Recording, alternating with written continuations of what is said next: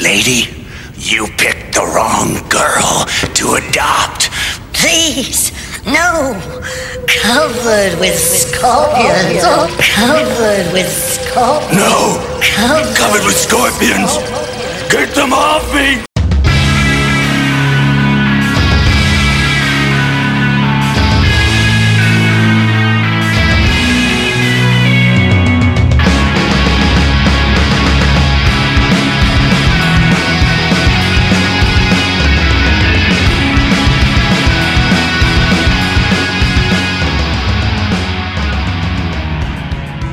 Are you evil and do you love the turtle?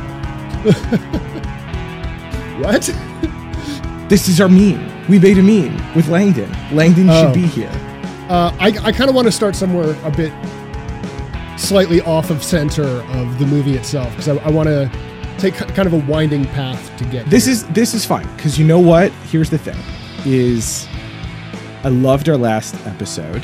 I loved it so much that this time I made sure I'm using my audio into the correct microphone. For this, I apologize to everybody. But I did a whole lot of talking, and I think why don't why don't you kick us off? Sure. This time. Do you see the trailer for the Last of Us TV show HBO's doing? No, I've not. Um, are you a Last of Us person? Like, what's your relationship with that? I okay, so here's my relationship with with Last of Us. I a little bit refuse to play it. Mm-hmm. Some of that is because for most of the time it's been out, I haven't had a system that would allow me to play it.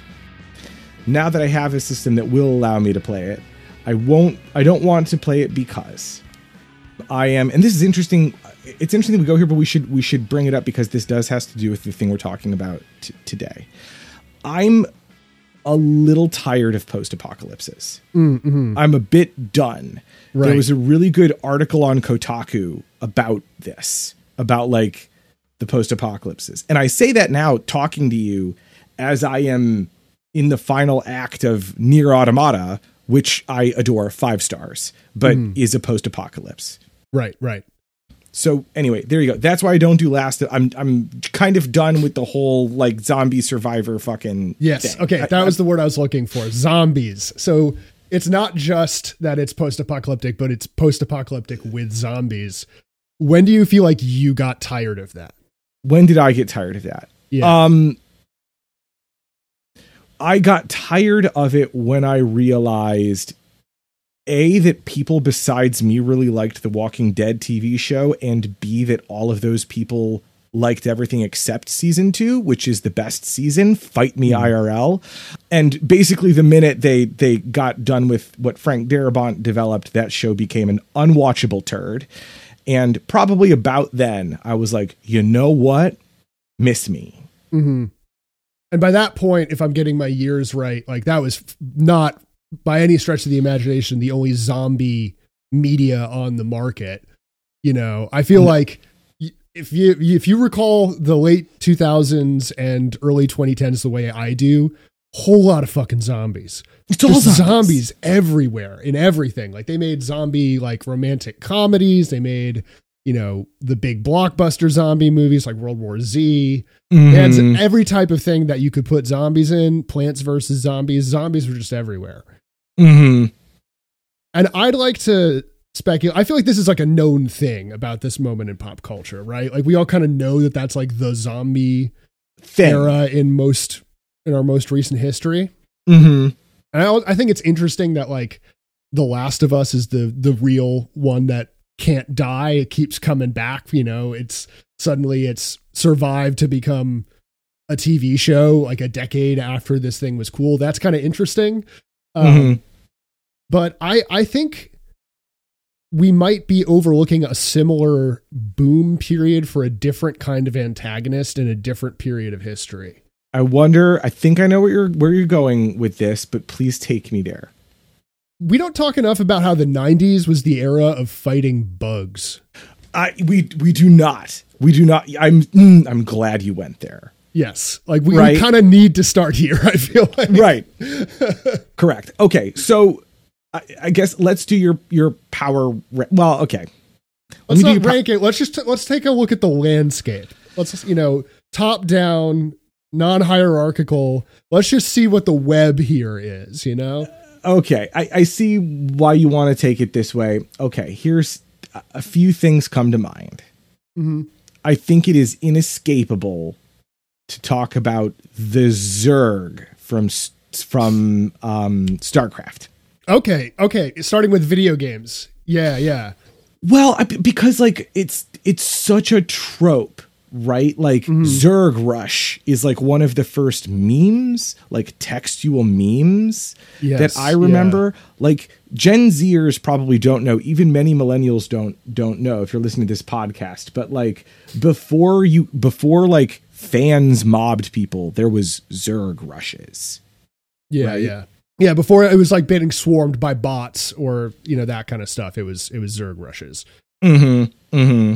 Yeah, that's funny because I I do remember I was thinking recently about some of my like formative aesthetic memories, and I remember like the kind of like bad attitude na- like neighbor of mine that was like right around the corner whose like older sister was a goth where I got my first Korn CDs from in a really strange roundabout route.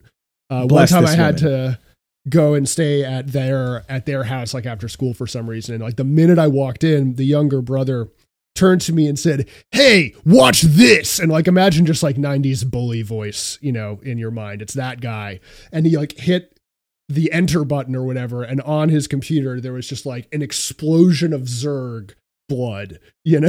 Mhm. had like starcraft pulled up and immediately i got shuffled out of the room um yeah so awesome. the Zerg are a good example. Um, I can't help but think about Starship Troopers as a Mhm. maybe kind of postmodern or satirical example of this kind of phenomenon, right? Obviously, that Mhm. movie has a, a pretty pointed black comedic tone about you know what it means for humanity to be at war with insects. Right. And uh, Ender's Game is another one that comes to mind.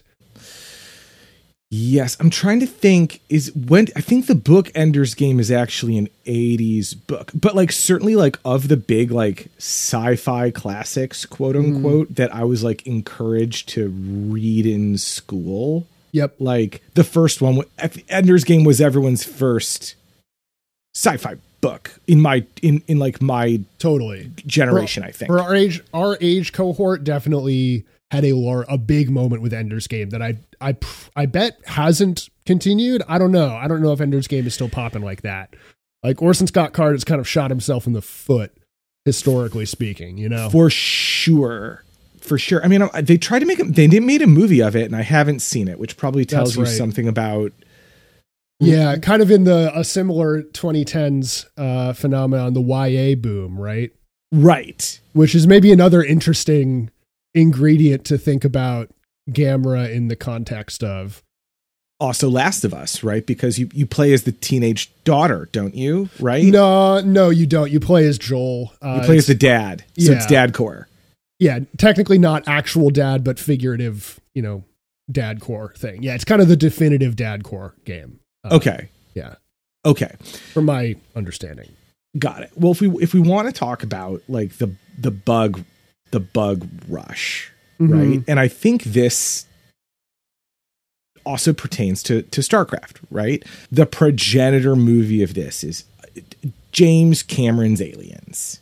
Yeah, uh, that's an er influence for sure, as well as of course like older, you know, what is it? Them, the like ant invasion movie from like the fifties, or you know, Mm-hmm. The giant ant movie, which is good. It's Mhm. like that's actually been on my list to re watch.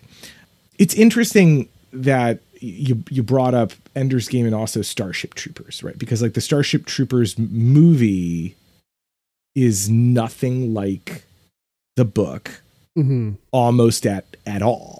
And that was like this movie that people hated when it came out. Like I remember the visceral reaction that people had to like the Starship Troopers movie, which is funny because I don't think the book was like like it was popular for sci-fi fans, but it wasn't like it wasn't like Ender's Game. Where yeah. like I think like movie criticism in the 90s was definitely less concerned about like fidelity to source material. It was more like this movie's corny and gross, you know, is probably more of the critical reaction if I had to guess, right? I think that's true, and, and also like I think that I think people just weren't ready for like a a dark comedy about like cable news and fascism. Yeah. No, Right? I, I think a lot of people didn't read it correctly. They didn't get that it was like, you know, it had other intentions for the, the wa- like the way it was showing this information. It's a really it, the movie requires you to have some cynicism, you know, right? uh, or at least But some satirical edge to you in order to. I don't know. Now I feel like I'm. I'm Well, but but describing it this way makes it sound like much more edge lordy than it I think it is. But it's actually remarkably like not edge lordy. Like it's very based. Starship Troopers is a very based fucking movie, and I think that's why it's aged very well. really well. Yeah. Right? Even though it killed Paul Verhoeven's career. Well, the one-two punch of that, and um, what's the Showgirls? Uh, I well, but Showgirls was a hit, right? Like it was like but it was critically despised. So you know right. he was But- on the way towards a certain kind of irrelevance at that point, or not irrelevance, but you know, Right. general apathy Sure. towards his work. And then he he does after that speaking of Korn after that his like last big movie i think is like hollow man his hmm. invisible man movie. Right, right. which is has a super nu metal soundtrack. Like i i think there is like a scene where invisible kevin bacon is like blasting evanescence doing donuts in a sports car. Like i think that is an actual thing that happens Oh God, in in hollow man. Would be the era for that to happen. Um, but so bugs, like why bugs though? Like if we're, you know, so Starship Troopers is basically a, a movie that is it's a propaganda film for its own universe, sort of like it's an in-universe propaganda film of itself. Would probably be the best way to describe the movie. Uh, yes. The the book is more or less explicitly an argument for military fascism. Mm-hmm. And like its argument sort of is military fascism is preferable to communism and the metaphor for communism is the bugs. Right, right.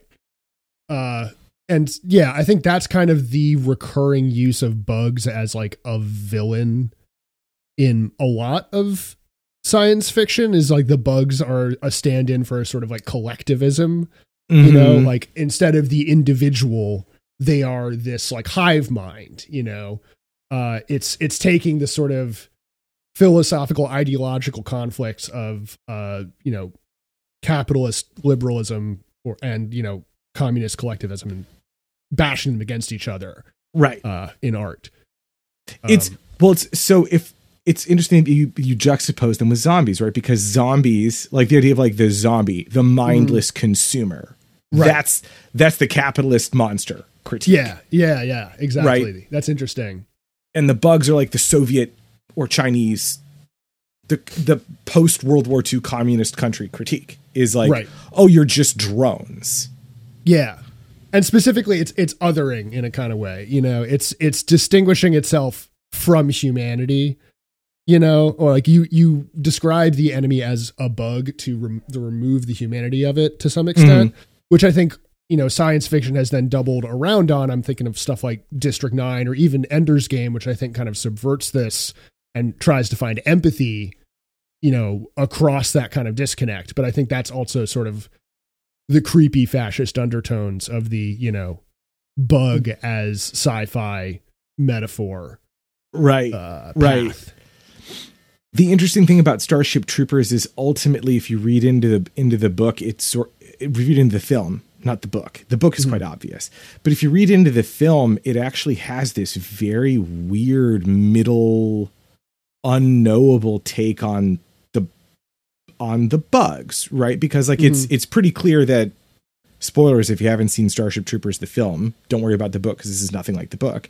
But like in the film, it's pretty clear that like the the strike against the Earth, the meteor strike, is just sort of like uh, made up. Well it's just random happenstance It's Yeah. random happenstance, Well, right? It's it's pretext. Mhm, exactly yeah Mhm. it's like if you if you're aware of american military history this kind of thing is uh it, it happens from time to time you know uh, 9 11 wonder what starship troopers would have been received like in a post 9-11 world then again post 9-11 you couldn't make it Well, I think it's why it has aged well. Like that is the exactly. the fact that we can so clearly see the beats of this same thing playing out. You know, Mhm. it makes it like makes the metaphor really, really obvious in retrospect. right. And and and the bugs are like they're intelligent but also not right? Like that's sort of like its take on it's like they're just animals. Like their civilization is so unlike mankind that they just like uh, shitting lasers and sucking people's brains out is just like animal behavior to them right Well, crucially, humans are like given that history, given that context of the invasion being done on a pretext and not an act of self-defense. It is an invasion. It is an attempt to take over the bug planet, planets, you know? And for the most of the movie, you're right. It is depicted that they are just like brute animals that need to be eliminated because they hate humans so much. But there's that crucial turning point at the end where I think the movie kind of really lays its hand out for people who, you know, hadn't gotten the point yet, where Neil Patrick Harris as like the sort of, you know, in an SS outfit, pretty much. psychic able nazi Yeah, psychic Nazi reads the the captive, you know, bug leader's brain and determines it's afraid. And then turns to the crowd like fist up, it's afraid, you know? And Mhm. that's the moment where you realize like oh they do have their own agency in life and this is an act of brutal you know genocide on the part of the humans to like take over this territory like it's it's pretty vicious in its critique you know Right. It, it's interesting that you mentioned genocide. We'll we'll get into it. I I thought this was going to be a fast episode. I guess it isn't, but that's okay. Mm-hmm. I'm into it. I'm into that we we're getting to talk about Starship Troopers. And the my read on that scene is actually that like at, at any point in time do they prove that Neil Patrick Harris is actually psychic? He's portrayed as psychic, but does he do a psychic thing in the Right. movie? Is he just saying it's a, it's afraid because that's what he wants it to right be? well that's that's what the message is being sent in the context of the whole movie being like a, a propaganda film you could look at it as like this is the message that we want to send like we are our enemies cower in fear of our you know military strength. Correct. if the whole movie is like this you know ridiculous recruitment ad essentially where all of the soldiers are being played by like soap opera or like you know teen drama ya actors essentially pointedly. pointedly Yeah, like yeah that was that was um Paul Verhoeven's like intent. He sought Mhm. those actors out for that for that purpose. Uh, and I think it's it really heightens the degree to which you need to question, you know, the information that you're seeing in the film. So yeah, it's part of the ultimate message is that humanity wants to encourage potential recruits to feel Right. like, oh, your your enemies will run from you in fear, that kind of thing, you know. Mm-hmm. Um, in either case, this movie, Gamera 2, Attack of Legion, came out right around the same time It did. And was definitely in the same milieu consciously of you know all this other bug related en- enemy stuff actually animorphs kind of similar slugs slugs are a bit of a different flavor of bug but a bug Well, they're know, mind relative- control. They're mind control aliens. I'd put the Yeerks more in the realm of they live like Yeah, in, yeah, in the uncomfortable right. secret controller puppet master Mm-hmm. type thing. But the their attack species, they do have a giant bug attack species. So like Yeah, in yeah, Animorphs, they are they do like fight giant bugs. Um, also Animorphs, like Gamera, ostensibly for children and also ultra violent. yeah yeah yeah that is a, a good note uh, to have here because i think this movie leans into both the Gamera is for the children in the way that like Wu Tang is for the children, and also the uh, you know, you best protect your neck kind of part Yeah. of the Wu Tang Clan.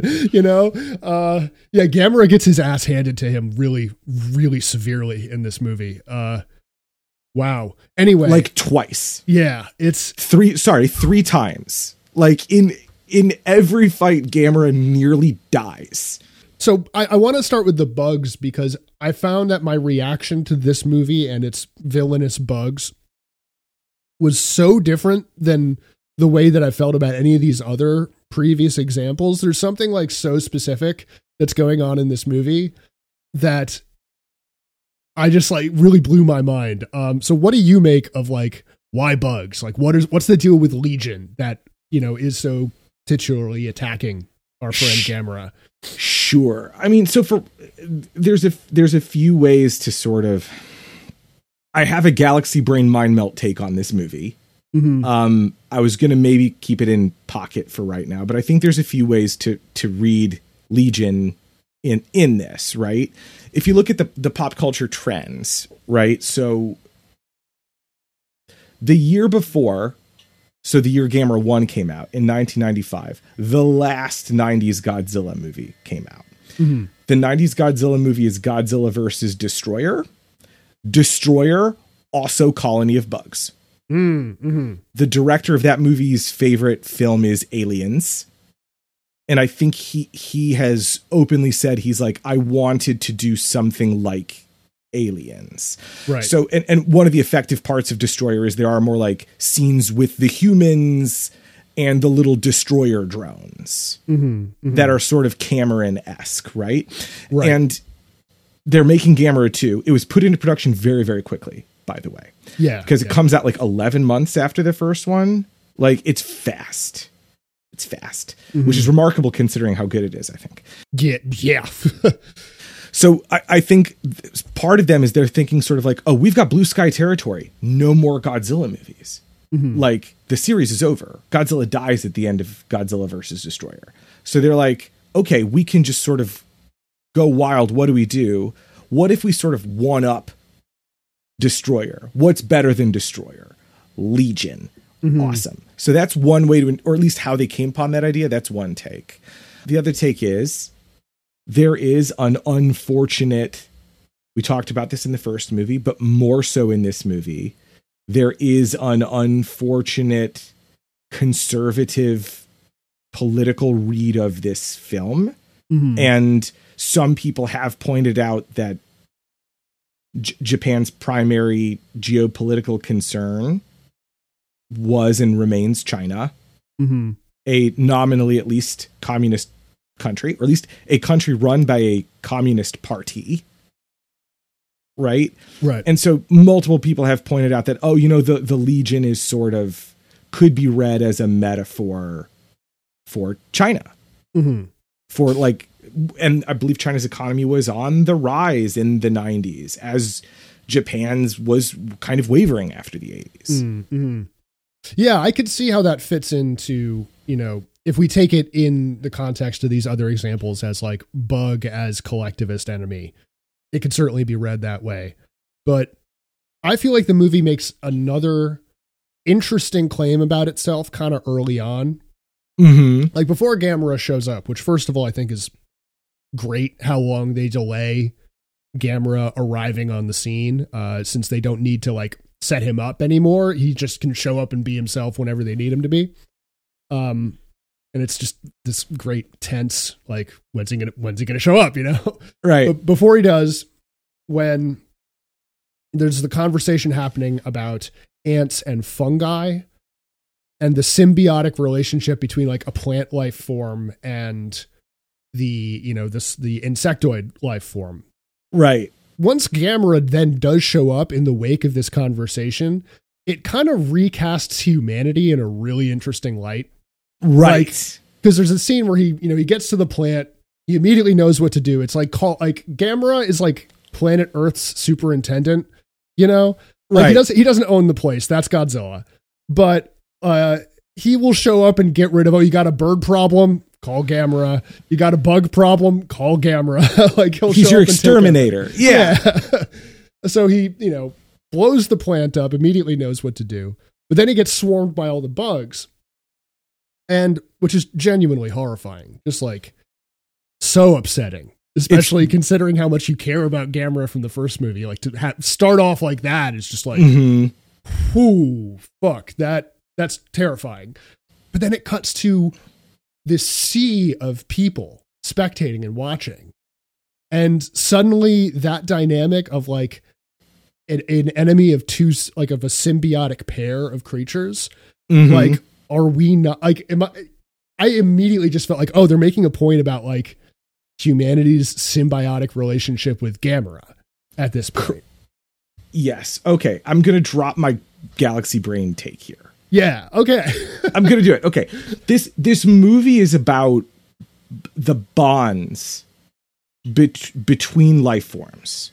hmm right so if, if you look at like the the document there's because multiple documents in english that you can like read if you freeze the frame right there's a document where they the, the full name of the kaiju is symbiotic legion hmm right and Yeah, you hear one of the news uh, the news anchors say it in English if you can listen past the overdubbed uh, Japanese. Mhm. Mhm. the first movie's big critique of humanity is that we're disconnected from the planet Yeah. we're Yeah. we don't have a good relationship with with the ecosystem right? Mhm. the legion are an interesting critique and also ultimate expression of that because like they have no home planet. They're not connected to any planet at all. They're like locusts right? Yeah, like they exactly. they're it, there's this idea that like if we spread to the stars if elon got his way we'd be the legion right? But on the other hand they have this incredibly intimate relationship with the the plants that they live on Right. right Yeah. and and it's sort of saying like humanity doesn't have that with anything not with dogs dogs are our subjects Mhm. we don't need dogs like the legions need the flowers right? Right. and like the queen goes to insane lengths to ensure that one of the flowers blooms Mhm. right and and the irony there is in the climax of the movie you get for the first time it is like the big emotional payoff is like the human beings in Gamera working in tandem Right. Exactly. It- it's about them learning to they do briefly become symbiotic and the literal dramatic irony this is a movie that's literally ironic is in order to defeat the legion queen Gamera's nuclear option is forcibly severing his bond with humanity. hmm Yeah. Right. It's bringing humanity into a mature relationship with nature, essentially. It's At, at the at the cost of intimacy with our protector. yeah. You could you could say our savior even because like this movie's got so much religion shit in it. From like the very in like the introduction of the title shot is a giant black cross that Mhm. lands on an explosion and it's like yeah oh yeah evangelion people worked on this no shit like There's so much Eva shit in this movie. uh even down to the violence i would say that was Oh, yeah. another sign of like one of the things that you kind of forget every time you step away from evangelion for a while and come back to it is how like immediately violent it is and how all of the violence has like plot consequences like it doesn't just feel like you roll over onto the next one like confrontation and violence in in this movie every single time has like dramatic consequences it is Right. it is necessarily brutal violence in this movie because you feel the weight of it every time it happens. Right. Yeah. The the the and, and the violence isn't even always like sensational, which is also true in Evangelion. Like Right. some of Evangelion's most like dramatic scenes are I think of Misato putting her bra on and you see the scar on her chest. Mm-hmm. Right?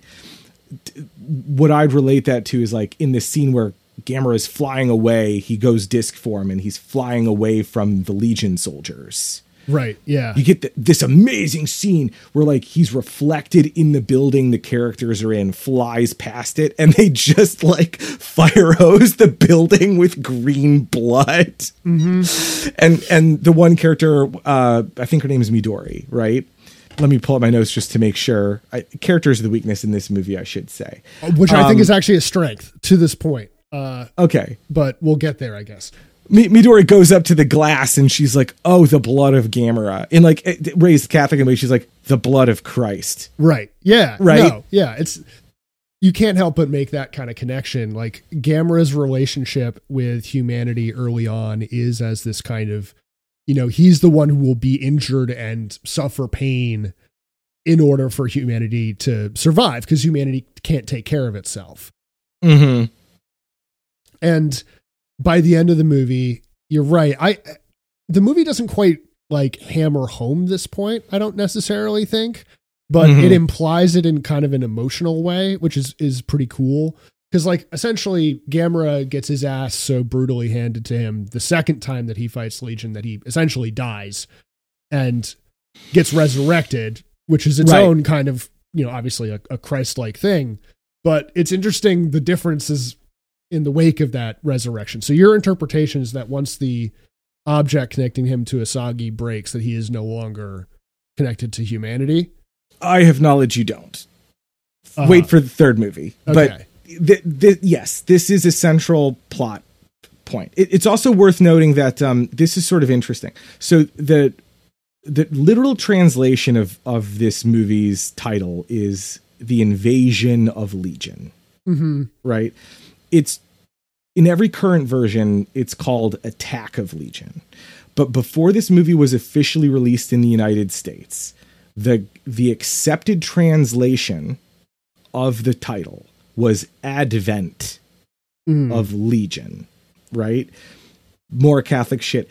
Advent is the season leading up to Lent. Lent is about the death and rebirth of Christ. So if this is the Advent of Legion, this is the story of the time leading up to Gamera's death and rebirth. Right. Yeah. Uh huh. I, And I I- think that translation. I wish they would have stuck with that. I understand that it doesn't actually work, but I think I think it was very good. That I think is like maybe the most poetic title that you could give to this, but you know, Attack of Legion that sells it to the cheap seats a bit better. You know. Sure. I, remember when I first saw this movie, I thought it was so fucking like, and it, this is now like not very, but I thought it was super like literary and cool when like the guy quotes the Bible and says, and our name is Legion for we are many. And I'm like, oh, they used the Bible to like give the name to the monster. It makes so much sense. Can you tell I loved Evangelion? Right. um, it's like the most Evangelion-y thing in the movie beyond Gamera being frozen like a rock in the sunset after having a nuclear bomb explode on him. Right. Yeah. You almost hear the well. The interesting thing is you you don't hear you know the bugs chirping because the setting of this movie for the most part takes place in the north instead of the south, which I thought was a cool. You in know, winter. yeah, in winter, it's a totally different vibe than the you know Gamera arriving in summer and it being all of these like bright yellows and oranges for so much of the you know the first movie. This one is much you know colder, a lot of snow on the ground, a lot of gray, a lot of blue Right. uh, aesthetically just a, a very different look which i thought cool way to differentiate the two movies and fits this kind of thematic idea of like all of it leading up to gamera's death you know having it be like a winter metaphor winter metaphor fits that too right. I mean, Lent is in spring, Advent is in winter. mm-hmm. Advent is the period of time between Christmas and, and Easter. yeah yeah yeah um Can't you see Gamera's breath once? Well the- I don't know about that. I didn't. I did love like when he first, you know, sets foot. Literally, you see like the snow explode up from the ground, like as he's walking around, uh, like Hokkaido. What is it? Sapporo at the beginning, or had he gone further north by that point? No, it's Sapporo, and Uh-huh. um, it, it blink and you'll miss it. Um, even though there's a few other ad placements, that's also very, very uh, capitalism. There's so much ad placement in this movie, Yeah, um, including for Mariah Carey, which I thought was also appropriately wintry. isn't it? yeah, It all it all sort of works together. Um, the the first Legion attack scene Mhm. uh, is in the Kirin beer factory. right. Yeah, yeah, yeah. Uh, that, I, I always thought that was like so fucking neat. ten thousand bottles of beer. What a waste. What a waste. Yeah. I, she is all of us. it is truly Midori is in every woman. Do we want to maybe briefly touch on the characters because there isn't really a lot to them? Yeah, I mean, yes, we we should. So there's Midori, the children's science teacher, Mm. who somehow gets involved with every just gets a front row seat to everything just by dint of I don't know babysitting yeah. kids. Although I, I, think there's something there too. But go on. So there's Midori. Um, well, I don't have all the characters' names up in front of me, so maybe you should you should take this one. uh, okay, okay, okay, okay. So the main the two main characters are Midori and Colonel Watarase, mm-hmm. who's they, they sort of they don't really have a meet cute. They just sort of have like a, a flashlight wave, but it's like the first JSDF guy mm-hmm. on the scene when the Legion meteor lands, and this science professor. Right. They're kind of the the relationship between these two characters is sort of the bridge between like the science portion of the movie and the military portion of the movie. Um, and what's interesting to me is that none of the characters like ever show up alone really in this movie like they always come in pairs or with like a teammate there's like this kind of constant theme of like groups of people the only right. like character that i can think of that spends his entire stay in the movie alone is the train conductor who immediately gets killed by one of the bugs right um but otherwise every everyone else it's like yeah it's midori and like her assistant or like the older teacher at the school or her boss. Yeah. Or and and Watarase also has his like science officer, mm-hmm. the more beefcake dude as right. his sidekick, whose yeah, yeah. job is just there to like uh, give you science babble. None of these characters really have too much uh to them, I would say, you know. No. We get like one nice scene at Midori's uh family home where she reveals that she keeps um, some you know bottles of liquor behind her books, right? Uh, and there's you know some very easy humor about like her dad thinking it's weird that there's a bunch of strange men in her apartment. Right. But that is two, about as much specifically two strange men. Yeah. Right? two soldiers, right? It's, it's interesting to think of it, that's almost sort of like a raunchy joke of him being like there's two soldiers up there with my daughter and his right. wife being like no no no let it happen. Um, right, right. what is going on? What would satoshi kon make of this? Um and that's that's pretty much it. Like otherwise the the human characters we get one recurring character from the previous movie which is asagi. Uh, and even she doesn't show up alone because she has like her friend that uh, like breaks her ankle that she right. is introduced with. Um, obviously, she eventually comes to kind of stand in as like a individual amongst a field field of you know non individuals, yeah, characters. But uh, yeah, I, I just thought that was interesting to the degree to which it's like they really underplay the individuality of any given character in this movie, and it always feels like groups of people rather than like individual actors. You're you're right. I think okay, uh, it makes thematic sense. I personally think the first film has such strong characters for a kaiju movie mm-hmm.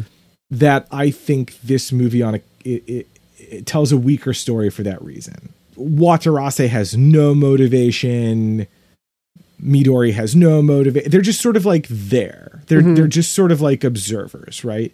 I think the movie picks up more when Asagi comes back into it. Um, because like Asagi's Asagi's the main character of Asagi's the Shinji. Like she's the main character of this series, the human stand-in, right? right and like yeah. I think that's something that the first film did really well is like figure out how to square the human kaiju connection and this film uh, not so much. That's my big critique of it. Sure. I would say that it's kind of crucially different from the first movie in that way because the first movie is about humans getting out of humanity's way in some way. You know, it's about interpersonal relationships within humanity. And this right. movie is more because, like, I was thinking, I rewatched Gamera 1 before watching this one. And, like, if it wasn't for humanity uh Gamera would have mopped the floor with the Gyaos like right so quickly. Like the fact that he just kills one like the by showing up. You know, the first thing he does is pop out of the water and swat one of them into like a giant like explosion.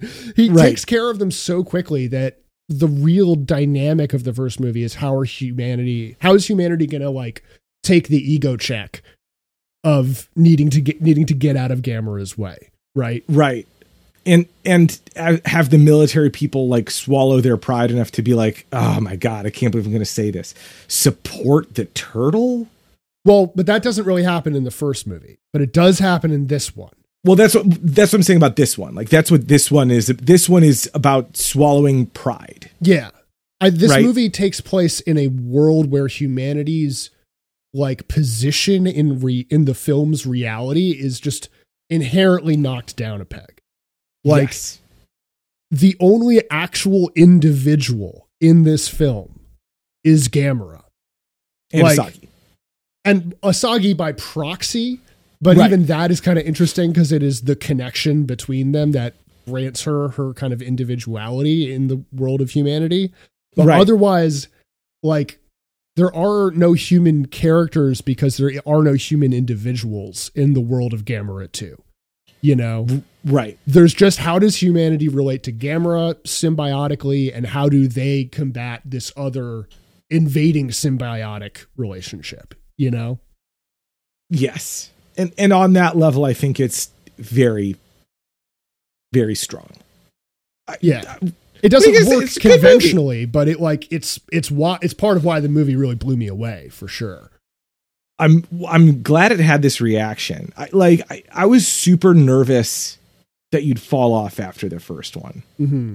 because this one is like so like not just literally but figuratively like it's a very cold movie. Yeah. It's also like the tone is super different, right? Like typical in a trilogy, oh, you know, the middle one's the dark one. Yeah. Right? Yeah. But like, the way that you talked about the first one opening sort of like a horror movie, I feel like you may have imported some of your feelings about this movie onto the first one because this one really feels like a horror movie early on, for sure. The the first movie starts as a Gamera Guardian of the Universe starts as a horror movie and turns into a superhero movie this movie starts as a horror movie and turns into a war movie. Hmm. Like the last third of this movie is just one big fucking war sequence. Right. The the coldness that you're describing reminds me a lot of war movies in that way, in that they're war movies are kind of an interesting example sometimes of this kind of thing where it's so zoomed out from the individual that it has that similarly cold affect to it where you're just watching larger logistical pieces moving around on a board. Mm-hmm. And the degree to which this movie plays like beat by beat on a plot level and not on a character level sort of adds to that coldness. Like it's a developing situation rather than a plot invoked by like decisions made by characters. Cor- correct. It's so here's something. Over this last month, I've watched all the Stanley Kubrick movies, mm-hmm. some of them for the first time. I'd never seen the end of Full Metal Jacket. And maybe that's just like looming like in my mind, right? Because it's new to me still. Yeah. But like I do see some Full Metal Jacket in in this, not only in like the clear act divides, right? But also in the sense that like in Full Metal Jacket, there's like a character. There is one main character, right? But like he doesn't do very much. He just sort of like wisecracks. He's just sort of like your stand in as you follow the developing situation in like the life of a Vietnam soldier, right? Mm-hmm. I feel like Watarase is kind of kind of the same. Interesting. Yeah, I feel like there's a bit because correct me if I'm wrong, but sort of the movie ultimately hinges on whether or not Joker is going to shoot the sniper at the end, right? Yes, but it's it's that is true, but it's not really. I don't think Full Metal Jacket is a film that really like really like amounts to like a, a huge consequential decision. Yeah. Uh huh.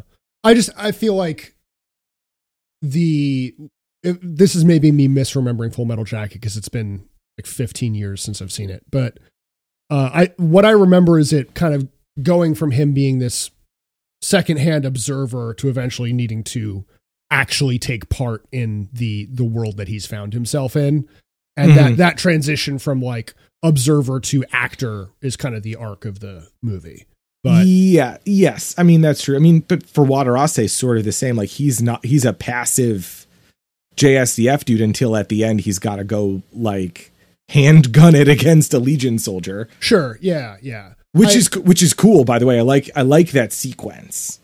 It's so freaky. Like one of the we should obviously we need to devote some time to talk about Shinji Higuchi's special effects uh, and the monster designs in this in this movie because they're out of control good. But that particular moment of of heroism where he shoots the bug and it's just air coming out of it, and the fact that that is like justified in the movie makes it feel like it really highlights the like oh this is a different life form like this has nothing to do with life on earth it is and even though it's like the like the cheapest possible special special effect of shooting air out of a hole you know Right. but it's it is so effective at like provoking this kind of primal response uh Right. yeah man this movie is so good top to bottom It's so good. I, I think the, the other interesting thing about Midori, I think, I just want to do this real quick, and this is gonna trans this is gonna segue really well, I think. The interesting thing about Midori, it's not really highlighted very much, but it's I think it's meaningful that her role in society is a teacher. yeah yeah yeah yeah She's she's a caregiver to children, right? And- what yeah go for it keep going Well, because like her her sort of the dramatic like inverse to her is the Legion Queen. Because the this is definitely Queen, an aliens kind of take on it i like it it's totally an aliens take. I mean, uh, uh, so much of sci-fi lives in the shadow of alien and aliens, right? Mm-hmm. Yeah. But an alien is my vote for is my I think I think the my favorite film I've ever seen.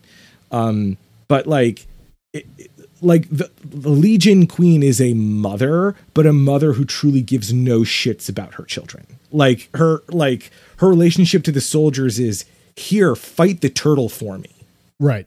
That's it right? Whereas like midori is not related to her students but wants to like usher them into like a world mm-hmm. right?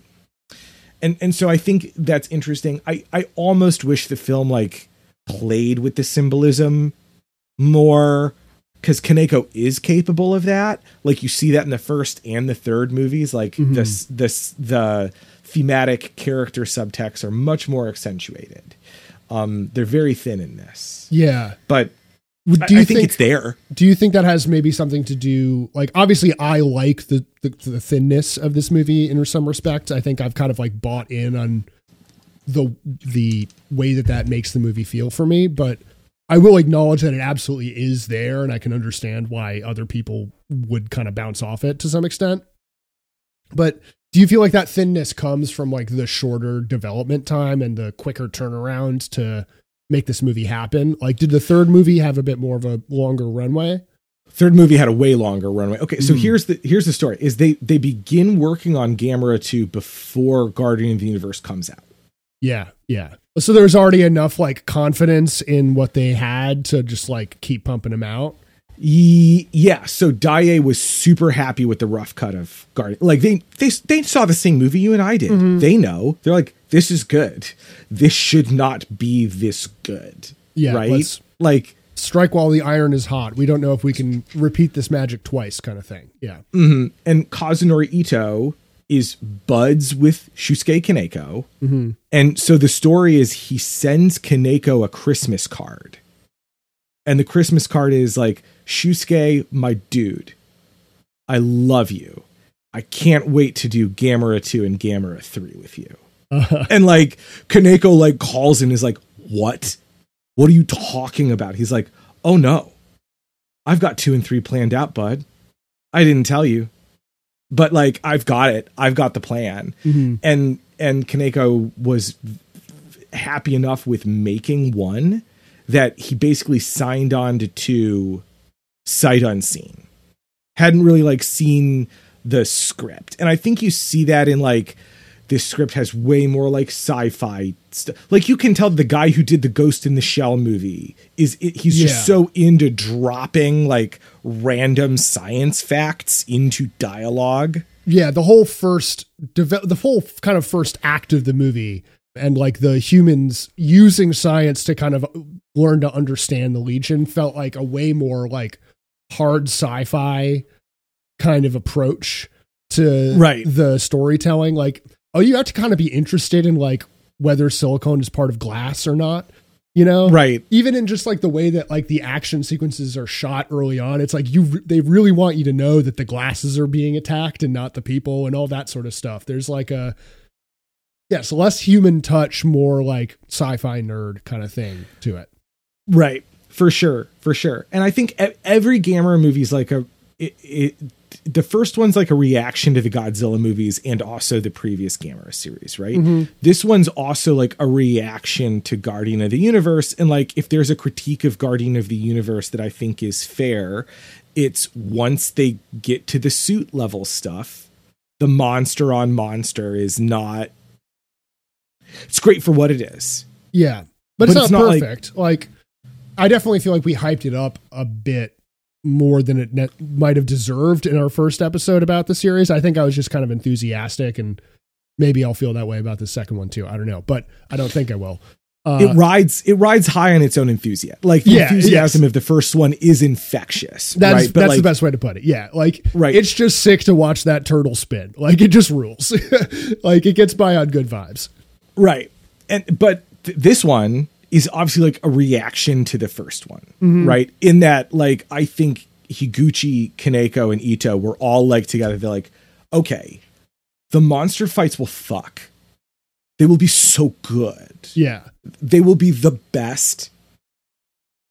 I think the first time Gamera fights the Legion Queen is probably the best suitmation kaiju fight that's ever been filmed.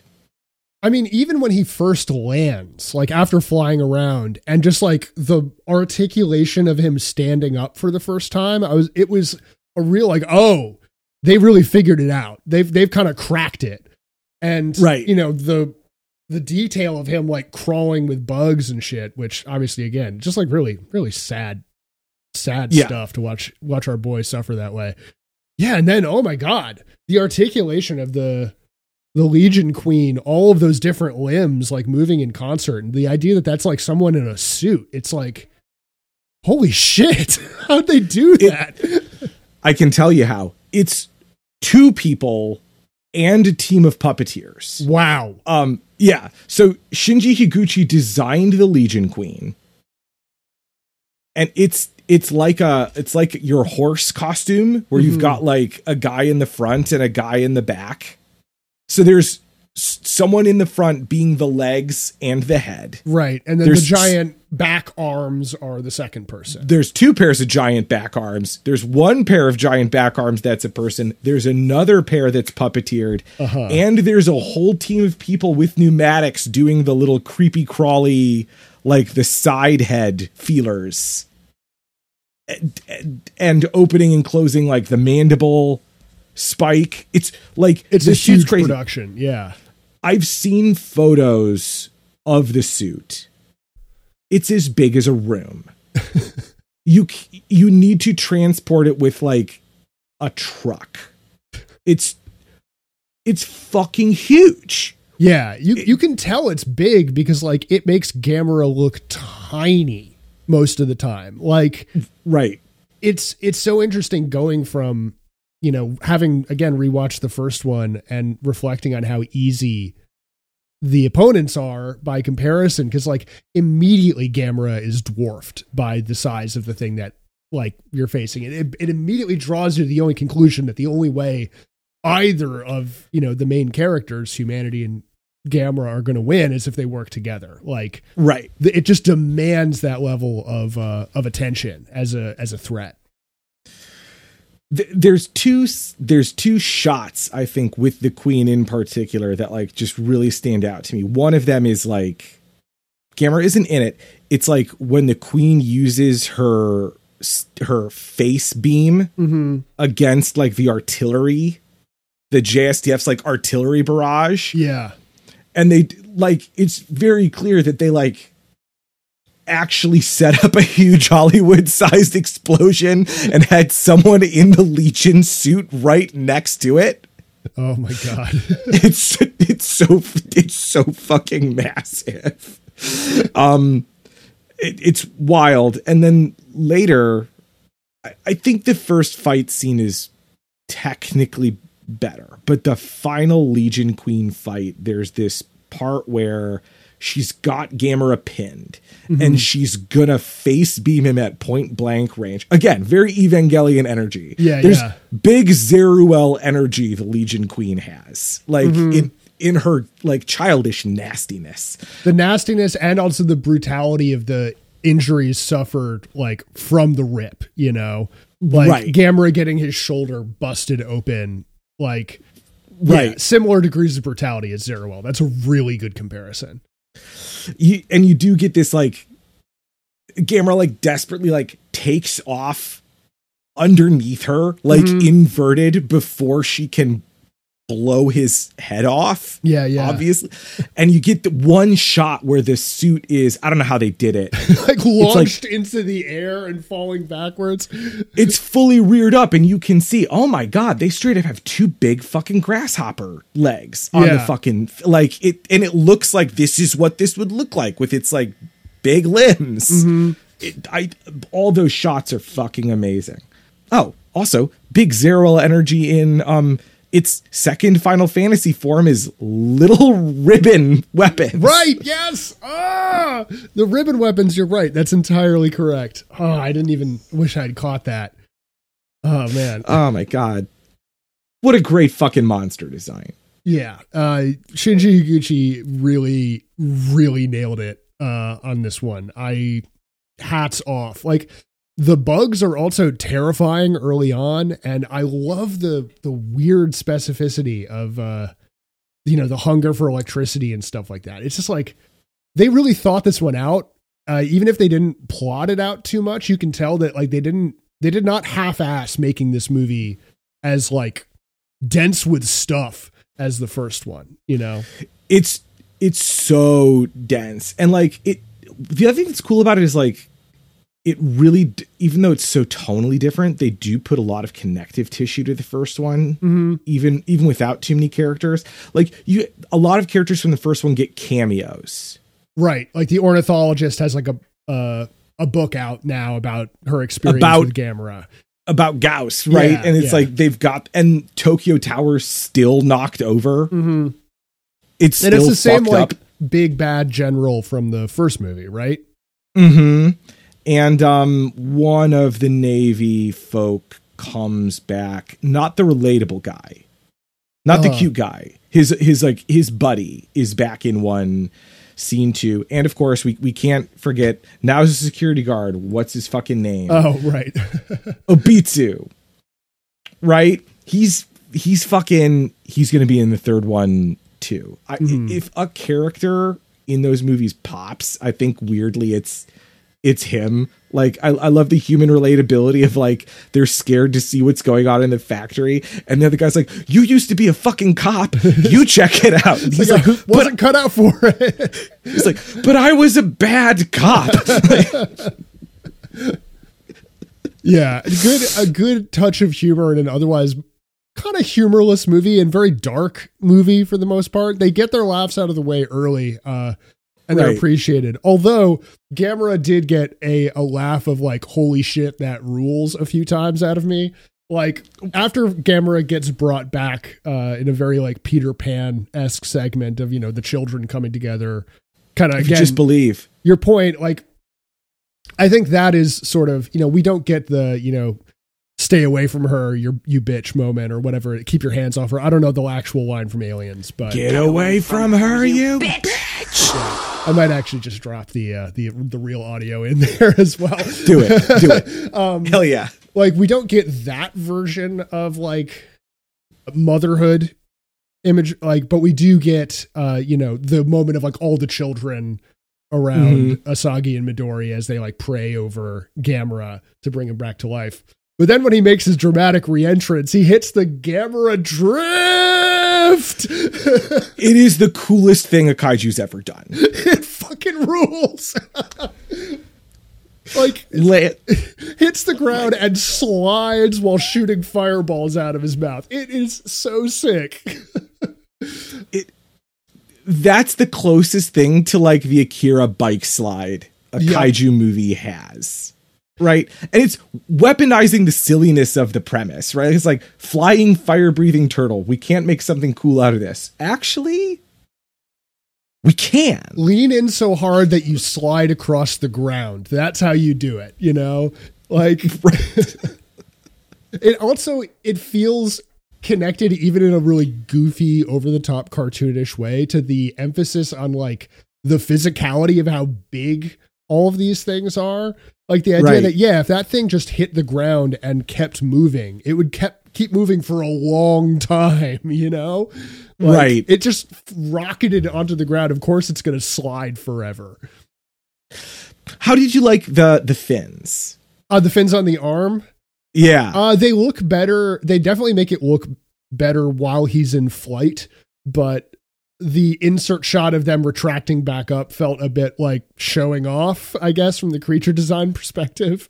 Sure, sure. So the I, I'm those are sort of controversial. Some people love them, some people hate them. I mm-hmm. love them. That was actually a so things I learned when I was researching this episode.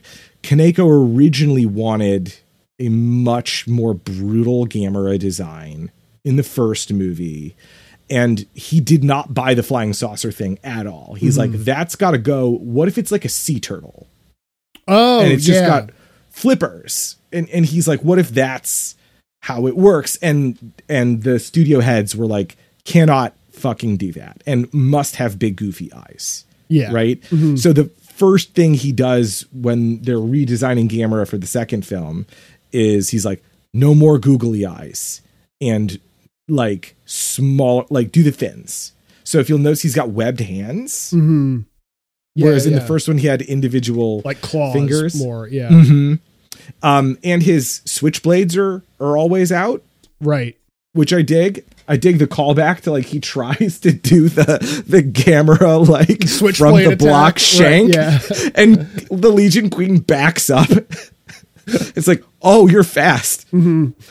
Right. Yeah. It's it's a it's a cool way of acknowledging like yeah the same tricks might still you know it's still part of Gamera's move set but just that slight moment shows that the enemy is more serious. You know, like every beat of action feels so purposeful in Right. in this movie. Uh, I love that you could. It's one of those action movies where you could break down like every move sentence by sentence, and it would just like read great. You know, Mhm. I that's that it to me is like the goal in a good fight scene is to get it to the point where you could like actually write it out in a sentence and it would still feel, you know, like a story is being told. Definitely. I had this sort of. I let me try and like relate this back to like the greater theme of our podcast. Mm-hmm. right? I th- I had like a shower thought last night after watching this movie. After I think texting you just like holy shit, the second Legion Queen fight. the first one actually cuz I, I love the first one more. Yeah. Um but there is something to th- this is like a phenomenon that I don't know that I've ever seen it happen in uh an American film or comic with the exception of a martial arts type film Mm-hmm. with the exception of like maybe the matrix which is strongly like anime inspired right? But there is there's a certain drama that comes from tactics. Mm. tactical tactical drama. Um and you you get it in shonen anime a little bit. You get it in the gamera movie. It's uh friend of the podcast justin charity talks about the the wall maria arc Uh-huh. in attack on titan that is like what makes that arc good like worth watching is this idea of like you having two opposing forces you as the omniscient narrator can see what they're doing and the comparative tactics of it generates a kind of drama right. right? Yeah, yeah, yeah. That, that that's in these fight scenes Yeah, yeah. It's really cleanly, dramatically written action rather than um, action as noise for emotional effect. right Uh, you never get this in a marvel movie definitely not, Right. but I don't want to write all American action movies off this broadly. I know what you're saying that like if you're into this kind of thing, the best place to go for it is more often than not like action that is descended from martial arts movies is like particularly good at this kind of stuff. But I mean, I'm thinking about like there's one Game of Thrones Game of Thrones episode that I think is is pretty good for this, which is the attack on the wall, like the very first one. Yes, Um, you are right, and I love that. I love that episode, and they do they do do this.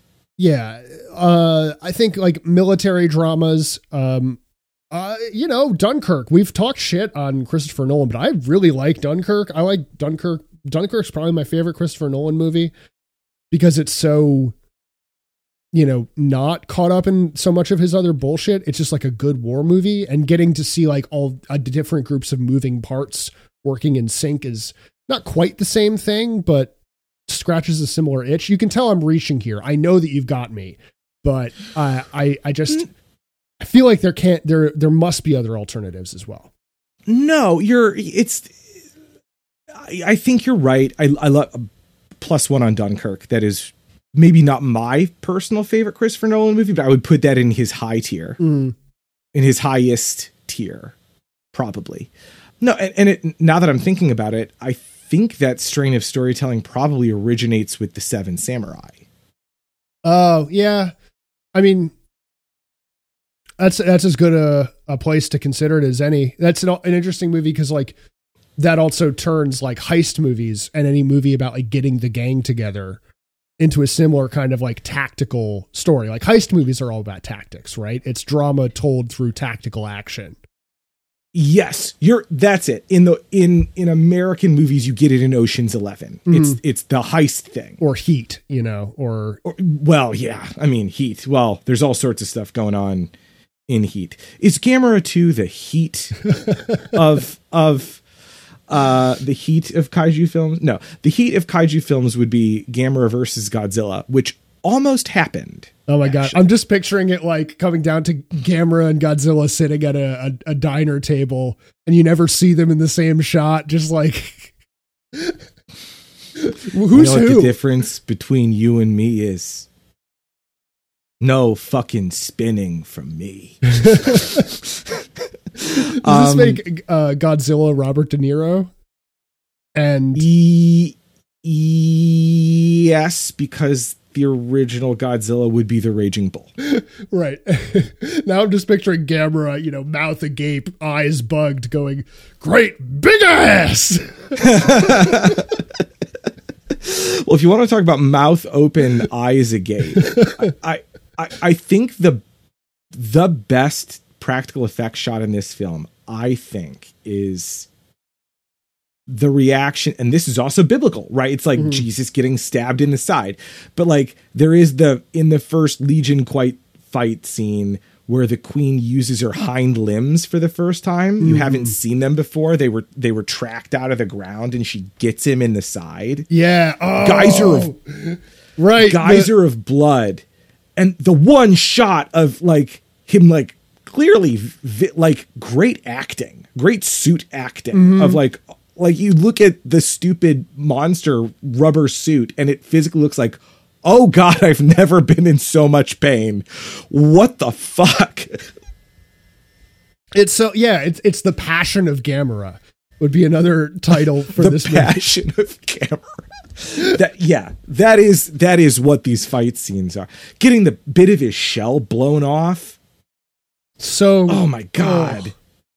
yeah, it's like y- y- y- everything about these fight scenes. Again, it's like the physicality of this movie. Even in that first encounter, the way that oh, like we cannot take off from the ground in these helicopters because the ground is vibrating so much. Like right I don't know if that's actually true, but it feels true in the movie. Like everything is about just the weight of these characters and the weight of the action.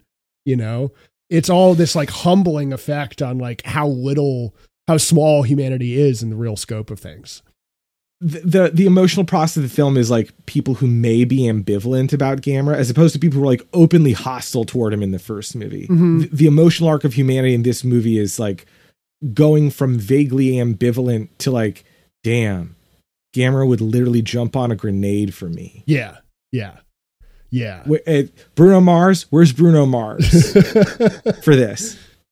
And humanity learning to do the same. I mean, so obviously the, the Gamera continues to pull big tricks up his sleeve, uh, and th- there's nothing this turtle can't do, and has his like spirit bomb moment at the end. It is some of the most in one of the traditions of this trilogy is at the end of the last fight scene there will be some grade A anime bullshit. and the like the chest opening up into the into like the full spirit cannon is pretty dope. Yeah, because like in the first movie, he just like absorbs fire through the power of love between a father and daughter.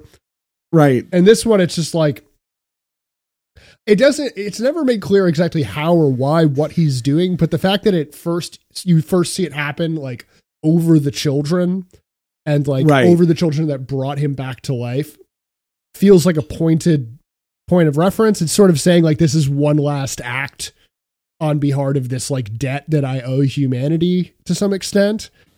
they will get into this in the third one. Mhm. The third one does a good job of explaining this. Suffice it to say, if you're into Final Fantasy VII, there's there's Boy, a lot of I. like, uh huh. So was Kazunori Ito apparently. Well, actually, what year does Final Fantasy VII come out? Well, because there is the I think I think I have pointed at th- this out before, but I will say it again. So Final Fantasy VII does have an Evangelion reference in it. It is in the Golden Saucer. Go look for the Magma Diver suit. It's there.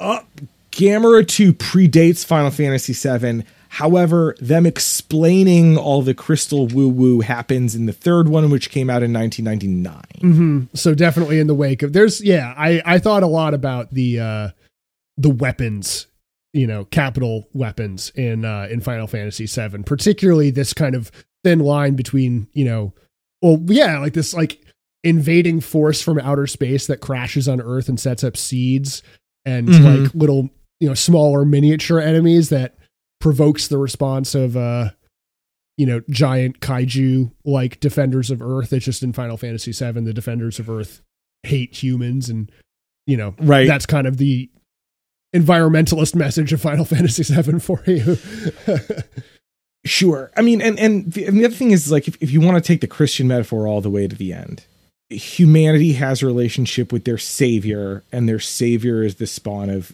God. Mhm. That's Christianity, right? In Gamera, Gamera is Jesus, and God is the earth. yeah essentially So like there actually is like a very like uh, the eco message is not quite so underlined here although they do make a big point about like too much of a certain kind of gas in the atmosphere oxygen instead of carbon dioxide in this instance Mm. right but like it it is thought through and they're going to do more of that in the third one Sure. I I think this movie also has a slightly different environmentalist message than the previous one. okay Because give it to me I think it's crucial that like the use of electricity and the use of like fiber optics and all of the these kind of higher levels of technology that humanity has, you know, modern technology, modern convenience in this film, they do attract Legion, but they're also the tools that allow us to control and destroy Legion. Mhm. And I think that this movie, again, it's the idea of symbiosis, right?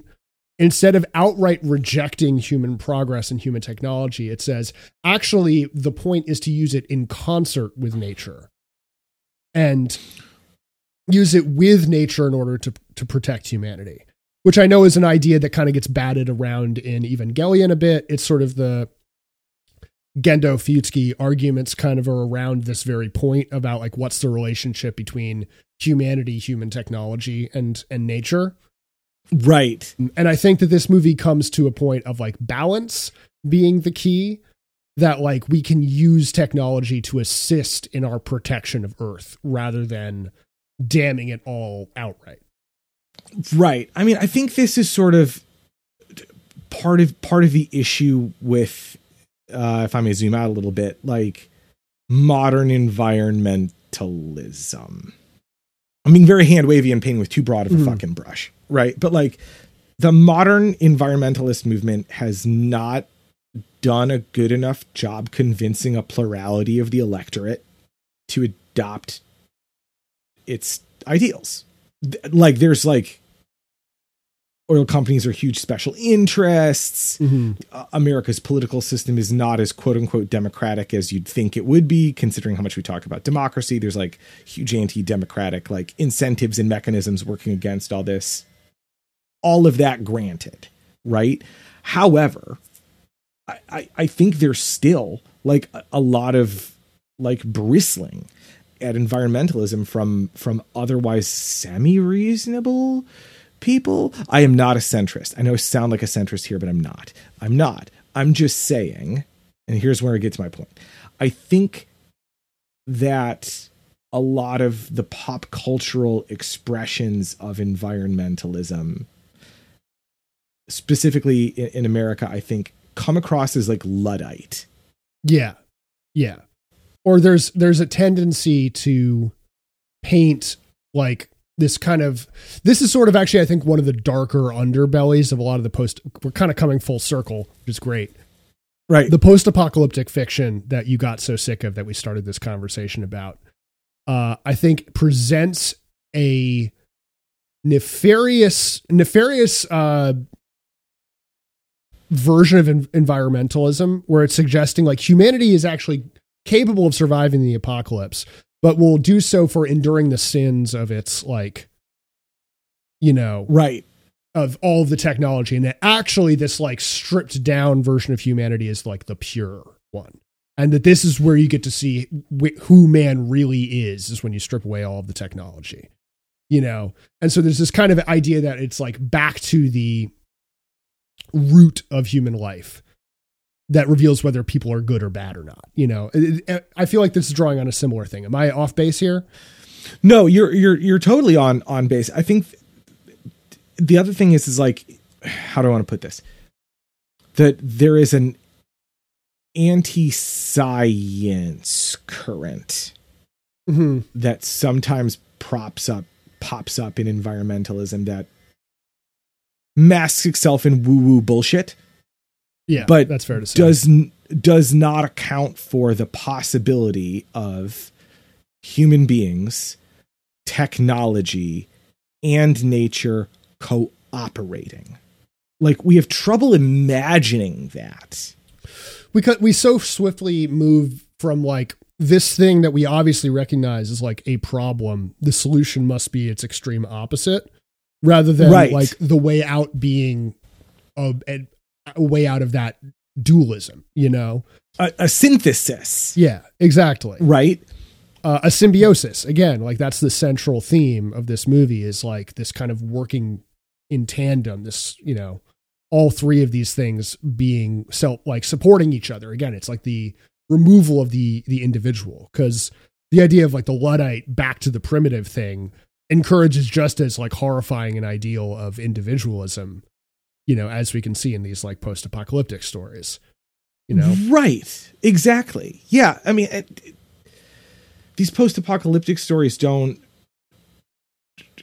the hopelessness of them and I'm like I'm a grimdark guy.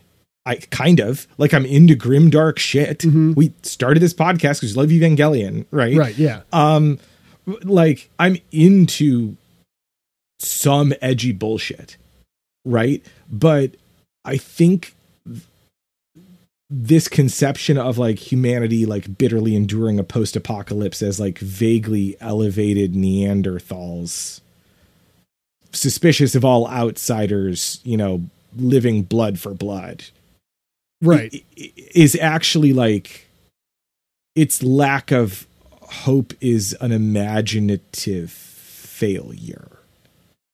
Yeah, yeah, it is. Uh, I was talking to a friend of mine um, about like the specific appeal of zombie movies, you know, Mhm. which I think is you know related to the the insect thing, and so much of the appeal comes from being like the one person being able to administer death on the non people, you know. It's like main character disease taken to its nth degree. You know, um, And f- coming from you who loves Dynasty Warriors, that's something. Oh, totally. This is like,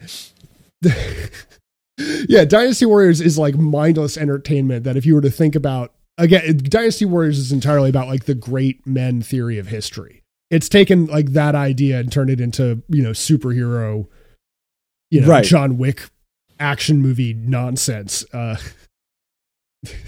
God, Dynasty Warriors. Anyway, I yeah, I think that I bring it. I, I think that this movie's environmentalism is a much more mature environmentalism than the luddite variation that we see sometimes playing out in uh, other pop representations of those kinds of ideas. Yes, I concur completely. And you know, where else could it come from but like a society that has this weird dualistic relationship with nuclear power? Yeah. Mm-hmm. Right? And nuclear power, of course, is energy released by the splitting of a bond, Whoa. right? It, That's a very heavy metaphor to throw in at this last moment, but shit, yeah. but Whew. it's that's that's all part of that is why like the Gamera chest beam is literally his nuclear option. Right. it's his it's his weapon of last resort. Mhm. It can o- it comes from splitting his bond. wow. Yeah, that's beautiful. I love that. And you're going to see the consequences of splitting that bond in the next movie because the Bible's over when Jesus dies, not really. Um, but like the third Gamera movie is like, hmm, what if Jesus came back pissed with a sword? Uh, Fuck yeah. I can't wait. it it is the Edge Lord Gamera movie. I love it.